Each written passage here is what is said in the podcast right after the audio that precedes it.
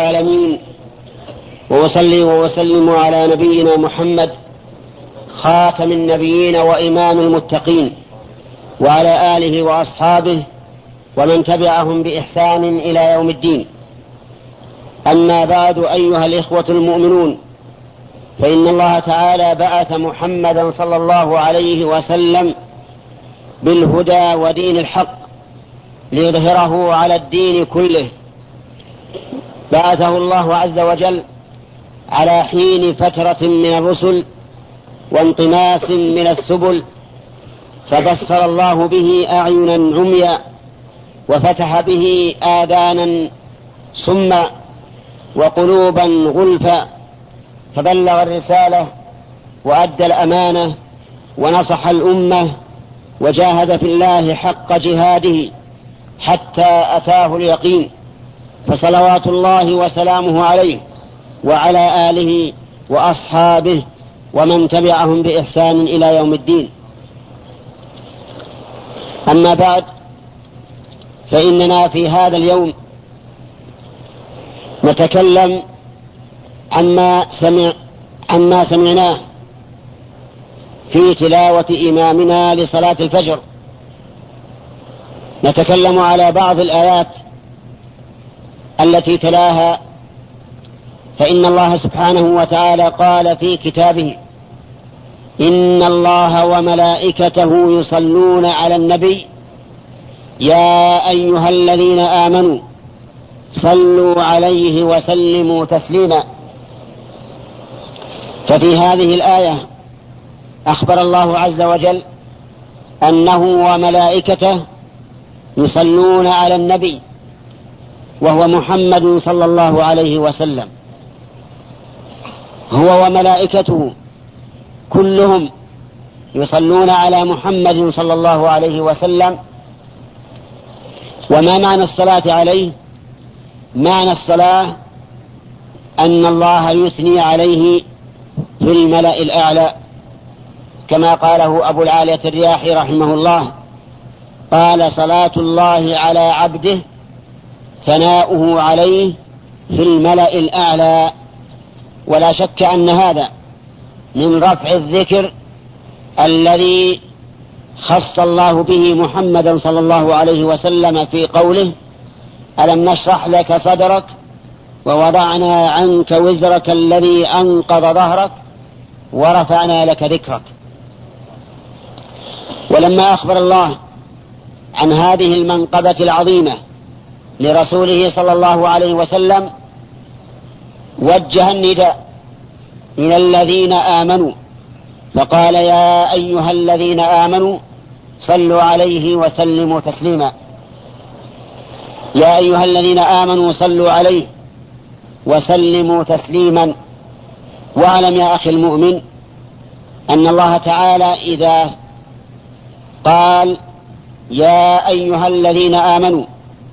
فإن الأمر كما قال عبد الله بن مسعود رضي الله عنه يقول إذا قال الله يا أيها الذين آمنوا فأرعها سمعك يعني استمع لها فإما خير تؤمر به وإما شر تنهى عنه ويصدر الله عز وجل ما يصدره من الأحكام أو الأخبار بهذا النداء يا أيها الذين آمنوا إشارة إلى الاعتناء به والاهتمام به لأن توجيه الخطاب إلى المخاطب بالنداء يعني أنه يريد أن المتكلم يريد من المخاطب أن ينتبه ولهذا تجد الفرق بين أن أقول لك محمد قائم وبين أن أقول لك يا فلان محمد قائم فإن هذه الجملة الأخيرة أشد من الأولى لأن ندائي إياك يعني أني أطلب منك الانتباه يا أيها الذين آمنوا آمنوا بمن آمنوا بما يجب الإيمان به وقد بين رسول الله صلى الله عليه وسلم الإيمان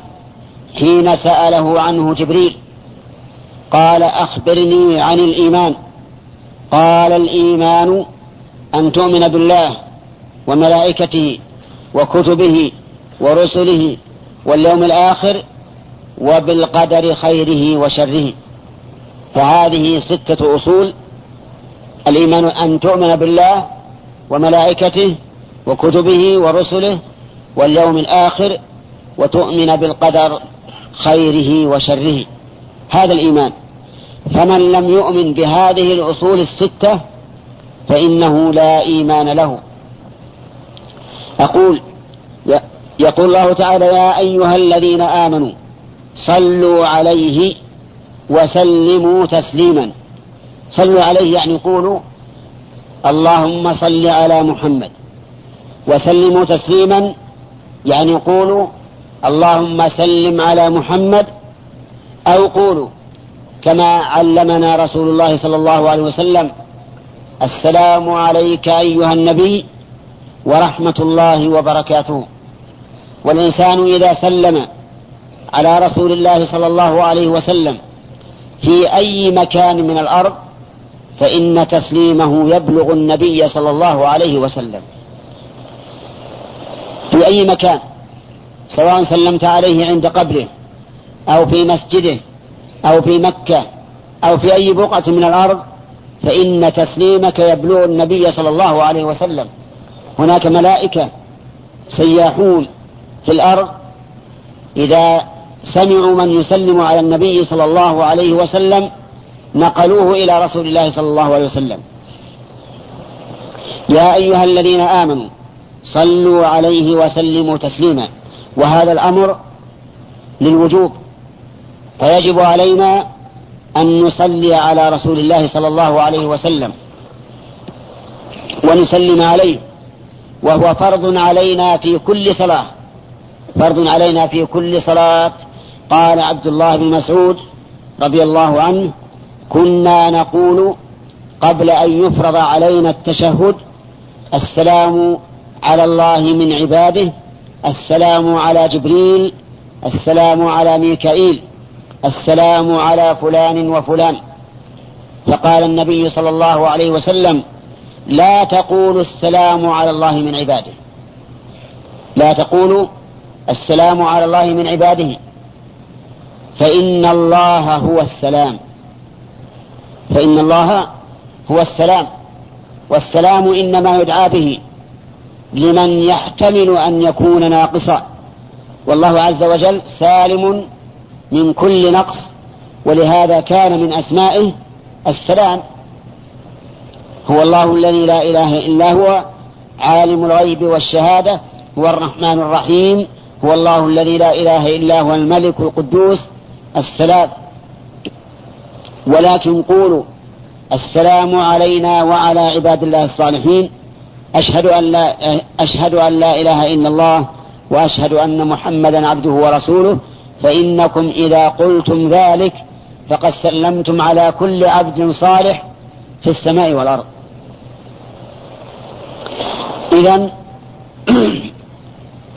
نقول السلام عليك أيها النبي وبما ندعو بالسلام على الرسول بأي شيء يسلم يسلم من كل آفة من كل نقص من كل أذى في الدنيا وفي الآخرة الناس في الآخرة يحتاجون إلى السلام يحتاجون إلى السلام والسلامة كما جاء في الحديث الصحيح عن النبي صلى الله عليه وسلم حين تكلم عن عبور الصراط قال ودعاء الأنبياء يومئذ اللهم سلم اللهم سلم كذلك من السلام على الرسول صلى الله عليه وسلم سلامة شريعته من أن ينقصها أحد أو يزيد فيها أحد فإنك إذا قلت السلام عليك أيها النبي لا تعني السلام على شخصه فحسب بل حتى على سنته فإن سنة الرسول صلى الله عليه وسلم لها أعداء لها أعداء كثيرون أعداء مصرحون بالعداوة وإنكار السنة وأعداء لا يصرحون بذلك لكن مقتضى أعمالهم ومستلزمات ومستلزمات أعمالهم تعني أنهم ينكرون هذه السنة يا أيها الذين آمنوا صلوا عليه وسلموا تسليما قال بعض العلماء إنه تجب الصلاة على النبي صلى الله عليه وسلم في مواضع منها إذا ذكر اسمه إذا ذكر اسم الرسول عندك فصل عليه لأن جبريل أتى النبي صلى الله عليه وسلم فقال رغم أنف امرئ ذكرت عنده فلم يصل عليك قل آمين فقلت آمين إذا ذكر الرسول صلى الله عليه وسلم عليك عندك فصل عليه فإن لم تفعل فإن جبريل قد دعا عليك بأن يرغم أنفك وأمن على هذا رسول الله صلى الله عليه وسلم الثاني من المواضع التي تجب فيها الصلاة على النبي صلى الله عليه وسلم التشهد التشهد الأخير فإن الصلاة على النبي صلى الله عليه وسلم في التشهد الأخير ركن عند بعض العلماء ركن من أركان الصلاة لا تصح الصلاة إلا به وواجب من واجبات الصلاة عند آخرين وسنة من السنن عند آخرين ففي المسألة ثلاثة أقوال فمن العلماء من قال إن الصلاة عليه في, في التشهد الأخير ركن لا تصح الصلاة إلا به ومنهم من قال إنه واجب لا تصح الصلاة إلا به ما لم يسهو الإنسان عنه فإن الصلاة تصح ويجبر بسجود السهو ومنهم من قال إن ذلك سنة أخي العزيز أخبرني عن هذه الأقوال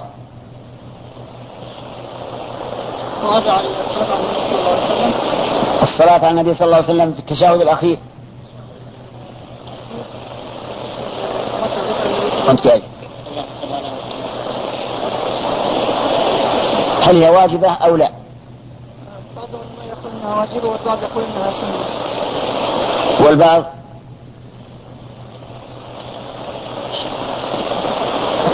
بعض العلماء يقول انها واجبه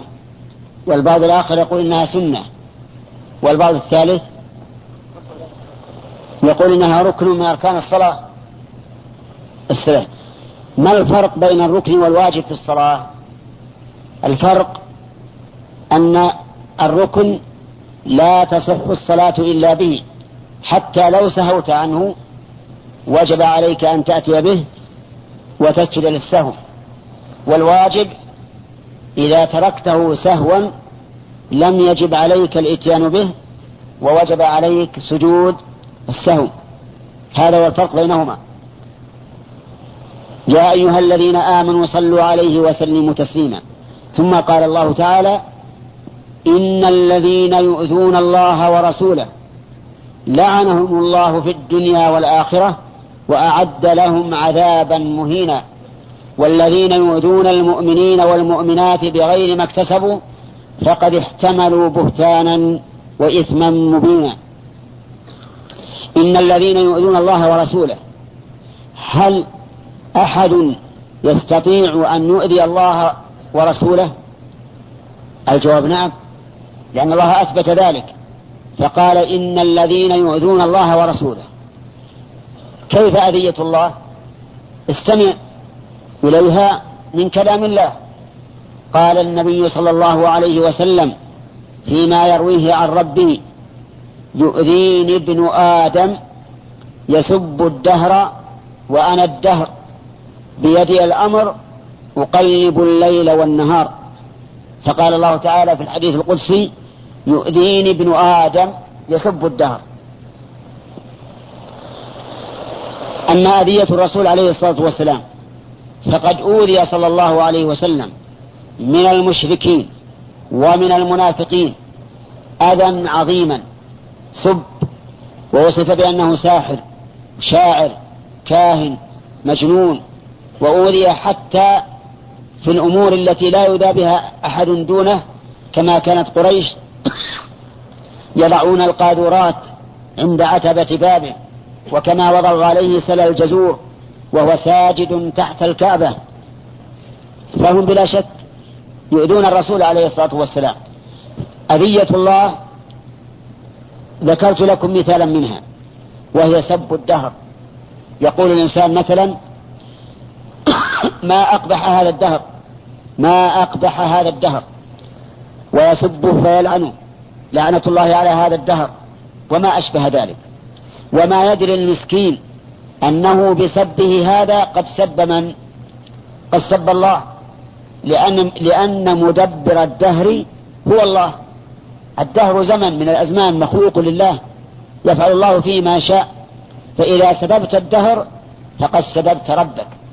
ولهذا قال الله تعالى يسب الدهر وأنا الدهر ومعنى قوله أنا الدهر ما ذكره بقوله بيدي الأمر أقلب الليل والنهار وإلا فإن الله ليس هو الدهر لأن الدهر هو الزمن والوقت ولكن الله رب الدهر الذي يتصرف فيه كما يشاء ويدبره كما يشاء ولهذا قال بيدي الأمر أقلب الليل والنهار فإن قال قائل كيف تجمع بين إثبات الأذية وبين قوله تعالى يا عبادي إنكم لن تبلغوا ذري فتضروني ولن تبلغوا نفعي فتنفعوني فنفى الله سبحانه وتعالى أن يبلغ أحد ضره وقال الله عز وجل فلن يضروا الله شيئا فنفى الله الضرر عن نفسه وأثبت الأذية فهل بين هذا, هذا وهذا تناقض الجواب لا لأنه لا يلزم من الأذية الضرر لا يلزم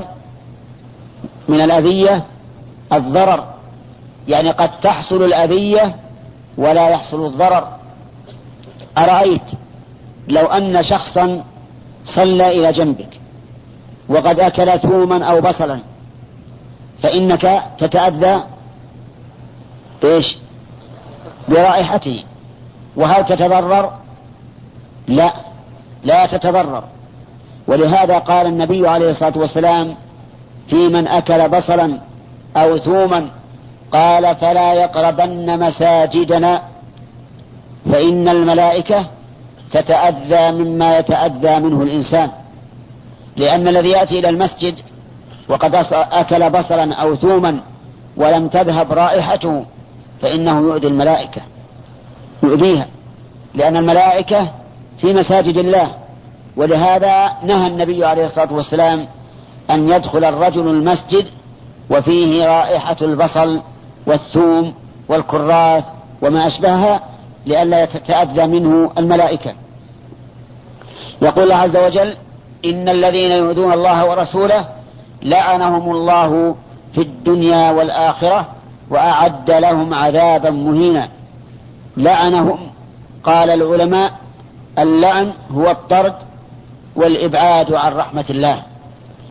فإذا قلت لعن الله فلانا فقد دعوت الله أن يطرده عن رحمته وهذا من أعظم ما يكون على المدعو عليه ولهذا جاء في الحديث لعن المؤمن كقتله يعني أن اللعن يؤدي إلى هلاك الملعون وإلى فساد أمره كما أن القتل يؤدي إلى هلاكه وفساد أمره إذا لعنهم الله يعني إيش طردهم وأبعدهم عن رحمته في الدنيا والآخرة ولهذا من آذى الله عز وجل فإن الغالب عليه أن لا يهتدي والعياذ بالله ومن آذى رسول الله فإن الغالب عليه أن لا يهتدي وإن كان الإنسان قد يهتدي والله على كل شيء قدير كما هدى الله تعالى أقواما كثيرين من المشركين الذين يؤذون الله ورسوله ولكن القلوب بيد الله عز وجل وهنا نسأل ما حكم لعن المؤمن الجواب لعن المؤمن من كبائر الذنوب ولهذا جاء في الحديث أن اللعنة إذا وجهت لشخص فإن كان أهلا لها فهو أهل لها وإن لم يكن أهلا لها عادت إلى قائلها تعود إلى قائلها فاحذر أن تلعن شخصا ليس بأهل للعن ولعن المعين حرام حتى ولو كان كافرا فإنه لا يجوز لك أن تلعنه لأن الله تعالى قد يرحمه ويهديه للإسلام ولما لعن النبي صلى الله عليه وسلم أبا جهل وغيره من أئمة الكفر قال الله تعالى له ليس لك من الأمن شيء أو يتوب عليهم أو يعذبهم فإنهم ظالمون أما إذا كان المعين قد مات على الكفر فلا بأس بلعنه كما لو علمت أن شخصا من الناس مات على الكفر فإن لعنه جائز ولكن مع ذلك ليس من الأفضل أن أن تلعنه لأن المؤمن ليس باللعان ولا بالطعان وقد كفاك الله عز وجل فإن الكافر إذا مات على كفره فهو ملعون كما قال تعالى في هذه الآيات إن الله لعن الكافرين وأعد لهم سعيرا خالدين فيها أبدا لا يجدون وليا ولا نصيرا ثم قال والذين يؤذون المؤمنين والمؤمنات بغير ما اكتسبوا فقد احتملوا بهتانا وإثما مبينا أذية المؤمنين تكون بالقول وتكون بالفعل فأذية المؤمنين بالقول مثل السب والشتم واللعن والرمي بالكذب وغير ذلك هذا من الأذية القولية الأذية الفعلية مثل الضرب والضرب باليد أو بالرجل أو بغير ذلك مما تؤذيه ومن ذلك أيضا أخذ ماله وكتم حقه وغير هذا من أنواع الأذية فمن آذى المؤمنين فقد احتمل بهتانا وإثما مبينا هذا ما أردنا أن نتكلم عنه حول هذه الآيات التي سمعناها في قراءة إمامنا لصلاة الفجر وأسأل الله تعالى أن يجعلنا وإياكم من المتعظين بكلامه أما ما أريد أن أكمل به لقاء هذا فإني أقول إن كثيرا من المسلمين اليوم في غفلة عن شؤون دينهم أكثرهم يسعى للدنيا كأنما خلق لها تجده مشتغلا عن الآخرة ببيعه وشرائه وأهله وولده وكأنما خلق لهذا مع أن الله تعالى قال في كتابه وما خلقت الجن والإنس إلا ليعبدون ما أريد منهم من رزق وما أريد أن يطعمون ولكن عبادة الله مبنية على أمرين على الإخلاص لله عز وجل وعلى المتابعة لرسول الله صلى الله عليه وسلم الإخلاص ما ضده الشرك والاتباع ضده الابتداع ولهذا لا يقبل الله عبادة فيها شرك ولا يقبل عبادة هي بدعة قال النبي صلى الله عليه وسلم قال الله تعالى أنا أغنى الشركاء عن الشرك من عمل عملا أشرك فيه معي غيري تركته وشركه وقال صلى الله عليه وسلم من عمل عملا ليس عليه أمرنا فهو رد أي مردود عليه ولنمثل لشيء من أنواع الشرك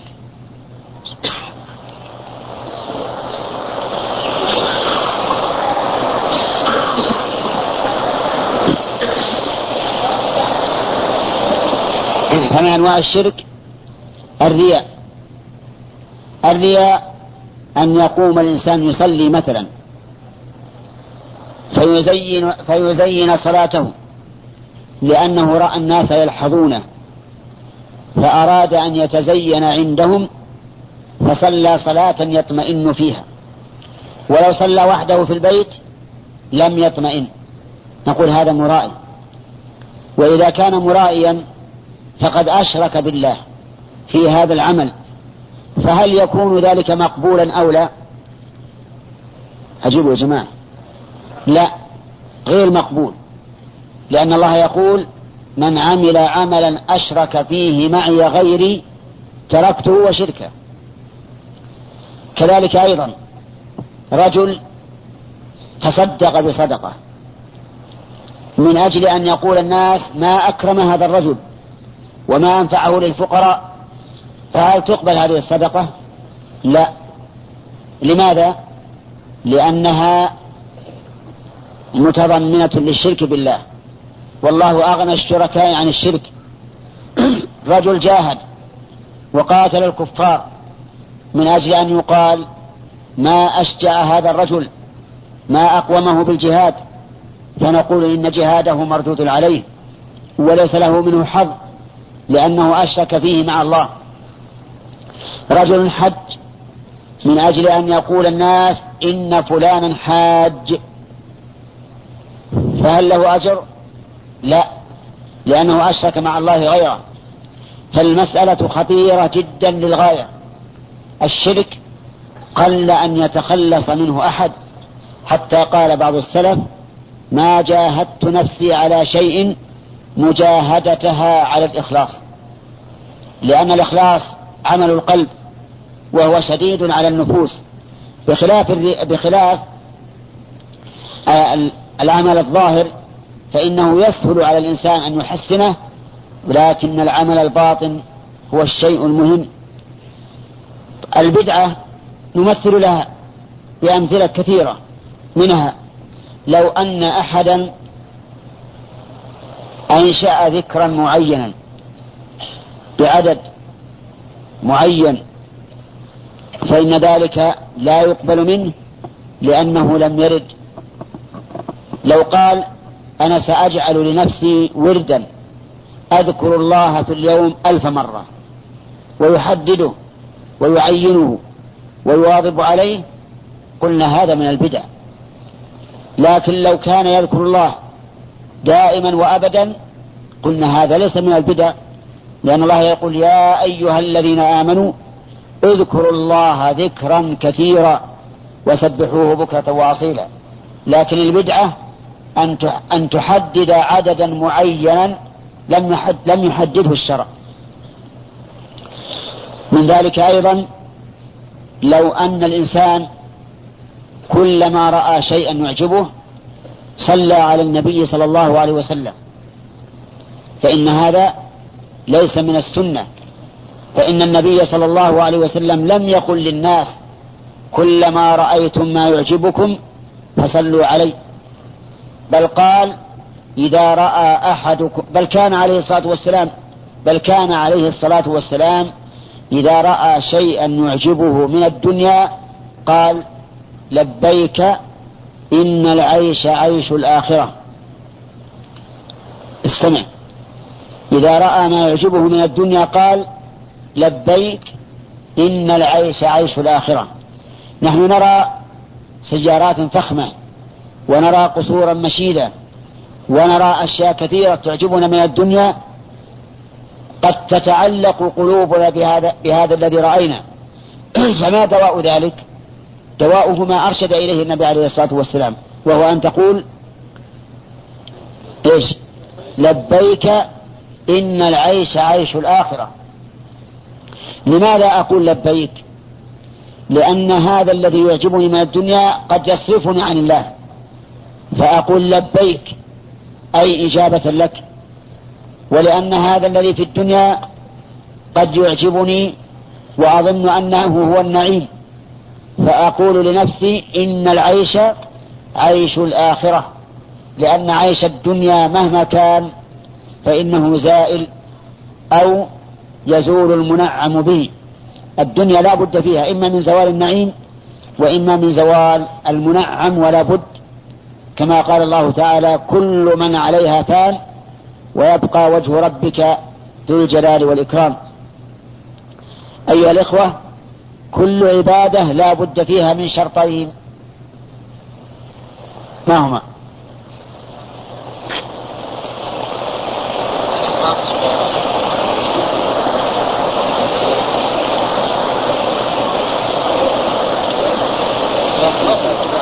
نعم الإخلاص والاتباع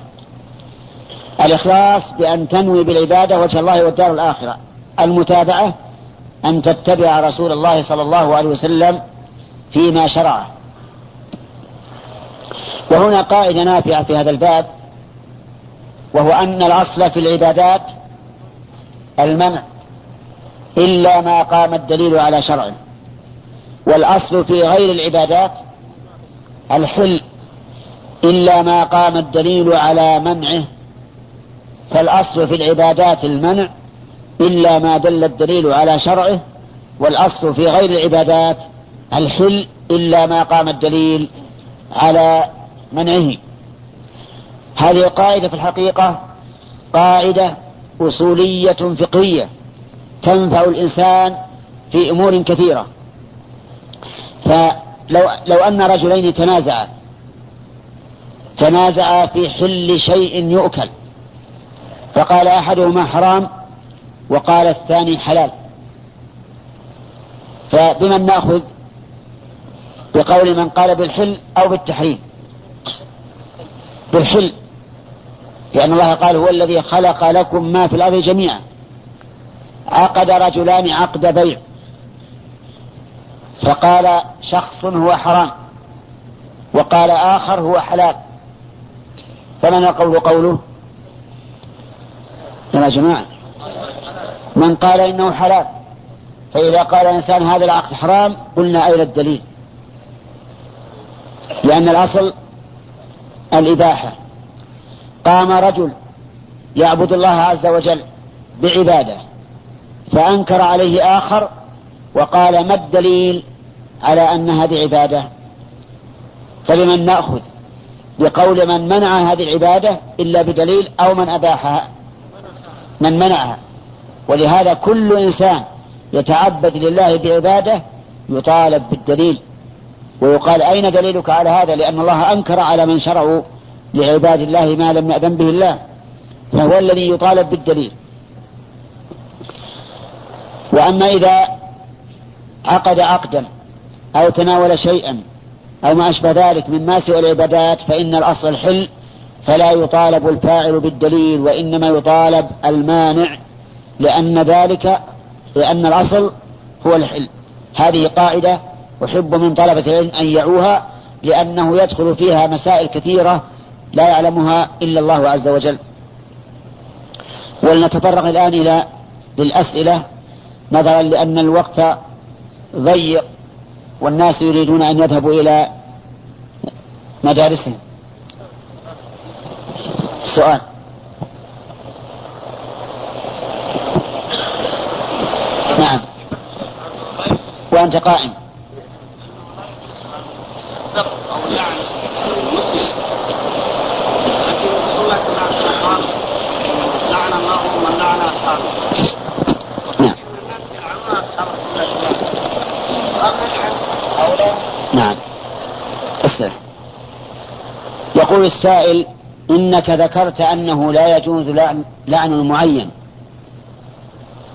مع أن الرسول صلى الله عليه وسلم لعن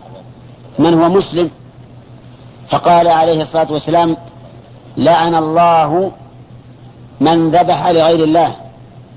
لعن الله من لعن والديه لعن الله من آه نعم دقيقة لعن الله من ذبح لغير الله لعن الله من لعن والديه لعن الله من غير منار الأرض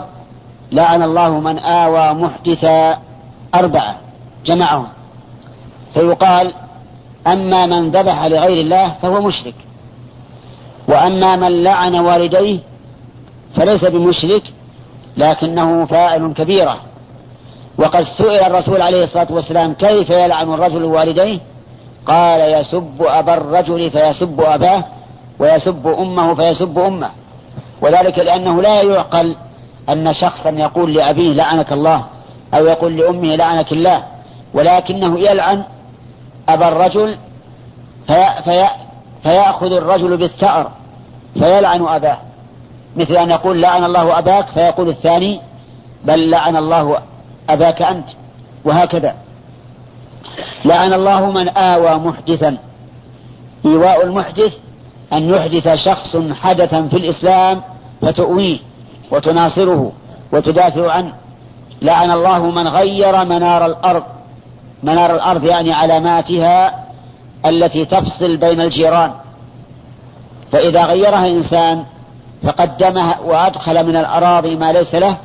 فإنه ملعون على لسان رسول الله صلى الله عليه وسلم يقول ما الجواب عن هذا والجواب عن ذلك أن نقول إن اللعن على وجهين لعن معين بشخص ولعن معين بوصف فاللعن المعين بشخص لا يجوز إلا لمن مات على الكفر واللعن المعين بوصف جائز فقوله لعن الله من لعن والديه هل هذا معين بشخص أو بوصف بوصف من لعن والديه ولهذا يجوز أن تقول لعن الله من لعن والديه لعن الله الظالمين لعن الله الكاذبين وما أشبه ذلك ففرق بين اللعن المعين بشخص واللعن المعين بوصف بسم الله الرحمن الرحيم جزا الله فضيلة الشيخ خير الجزاء فهذه بعض الأسئلة يقول السائل أشهد الله أني أحبك في الله وسؤالي هو أن امرأة كانت مغطية وجهها في الحج لكثرة الرجال فرآها بعض طلبة العلم وقال أنها تكشف وتفدي فما رأي فضيلتكم في هذا أقول لهذا الأخ أحبك الله الذي أحببتنا فيه وأسأل الله سبحانه وتعالى أن يجعلنا جميعا من أحبابه وأن يلقي في قلوبنا المحبة والمودة لله ولرسوله وللمؤمنين أما ما ذكر عن امرأة محرمة غطت وجهها فقال لها بعض الناس غط وجهك نعم اكشفي وجهك و... وعليك الفدية فإني أقول إن المرأة إذا كانت محرمة فإن السنة أن تكشف وجهها إلا إذا كان حولها رجال غير محارم فإن الواجب عليها أن تستر وجهها لحديث عائشة رضي الله عنها قالت كنا نكشف وجوهنا فإذا حاذانا الرجال غطينا وجوهنا وهذا هو ما دلت عليه النصوص من الكتاب والسنة والنظر الصحيح أنه يجب على المرأة أن تستر وجهها سواء كانت محرمة أو غير محرمة وإذا غطت وجهها من أجل قربها من الرجال فإنه ليس عليها فدية لأنها فعلت ما أمرت به وأما فتوى هذا الذي أفتاه فهي غلط من وجهين الوجه الأول قوله إنها تكشف وجهها فإن المرأة لا يجوز أن تكشف وجهها وحولها رجال غير محارم والوجه الثاني قوله إن عليها الفدية إذا هذا الرجل الذي أفتاه يعتبر جاهلا جاهلا مركبا أو جاهلا جهلا بسيطا أجيبوا يا جماعة جاهل جهلا مركبا لأنه مركب من جهله بالحكم ومن جهله بنفسه إذ أنه يظن أنه عالم وهو جاهل فهو جاهل جهلا مركبا والجهل المركب أشد من الجهل البسيط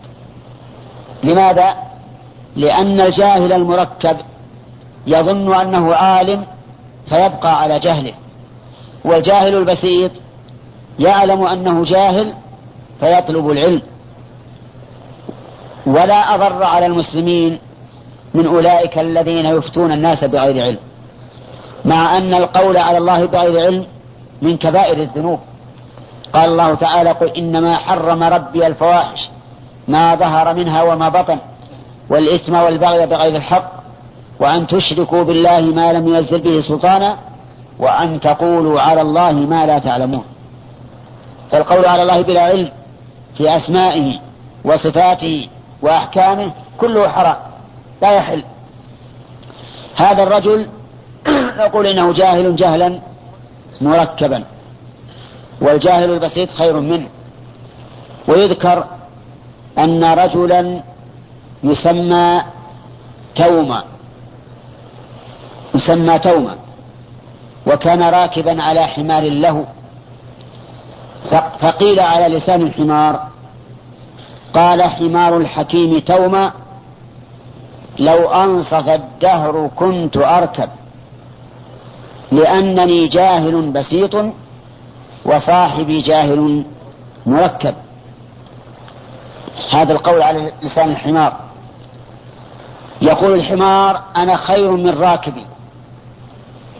لماذا؟ لأن الحمار جاهل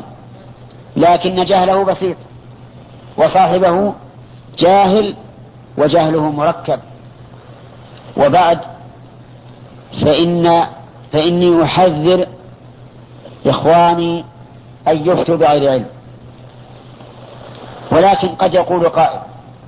إذا سمع العامي عالما يقول بهذا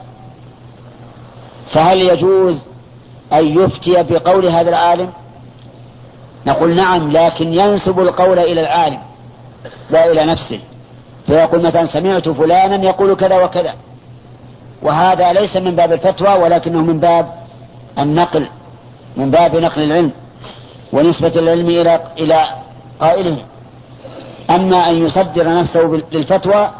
وهو جاهل فإن هذا حرام ولا يجوز نعم ايش؟ على كل حال يفت... ي... إذا كانت قد أدت الفد... الفدية فليس عليها شيء لأنها ظنت أن هذا الرجل عالم لكن الإثم على من أفتاها يقول السائل نعم ما حكم آه هذا يقول قول الشاعر لو أنصف الدهر كنت أركب هل يجوز مثل هذا القول فنقول إن الله تعالى قال والشعراء يتبعهم الغاوون ألم تر أنهم في كل واد يهيمون وأنهم يقولون ما لا يفعلون إلا الذين آمنوا والشيء لا ينسب للدهر كل ما يقع فإنه بإرادة الله عز وجل والله عز وجل لا يظلم أحدا بل إنه حكم عدل لكن هذا قول الشاعر وهو قول مردود نعم. يقول السائل ما حكم قول هذه ليلة سوداء أو هذا يوم أسود الذي يظهر من هذه العبارة أي من قول القائل هذا يوم أسود وهذه ليلة سوداء الذي يظهر منها السب وإذا كان الأمر كذلك فإنكم سمعتم أن الله عز وجل يقول يؤذيني ابن آدم يسب الدهر وأنا الدهر لكن لو أن الإنسان وصف اليوم أو الدهر بوصف شديد لكن لا يريد السب وإنما يريد الخبر فقط فإن ذلك لا بأس به كما قال لوط عليه الصلاة والسلام هذا يوم عصيب يعني شديدا فهذا لا بأس به ففرق بين من يقول الشيء على وجه السب وبين من يقوله على وجه الخبر فقط فالأول حرام عليه أن يقول ما يفضي إلى سب الدهر والثاني جائز ترك طواف الوداع عامدا وحكم من تركه مضطرا نعم يقول السائل ورد في بعض الأحاديث أنه عندما يقول الإنسان, الإنسان لأخيه أنصت فلا جمعة له فهل معنى ذلك أن تكون الصلاة باط الصلاة باطلة؟ نعم. هذا الحديث جاء في من يتكلم والإمام يخطب يوم الجمعة. قال النبي صلى الله عليه وسلم: الذي يتكلم يوم الجمعة والإمام يخطب كمثل الحمار يحمل أسفارا والذي يقول له أنصت لا جمعة له ومعنى قوله لا جمعة له أي لا ينال أجر الجمعة وثوابها وإن كان صلاته الجمعة وإن كانت صلاة الجمعة مجزئة لكن فضل الجمعة وثوابها لا يحصل له هذا معنى قوله صلى الله عليه وسلم لا جمعة له إذا لو سمعت شخصا يتكلم والإمام يخطب ماذا تقول لو قلت أنصت فهو حرام وتحرم أجل الجمعة فماذا أقول بالإشارة أشير له إشارة مثل أضع أصبعي على على شفتي هكذا وأما أن أتكلم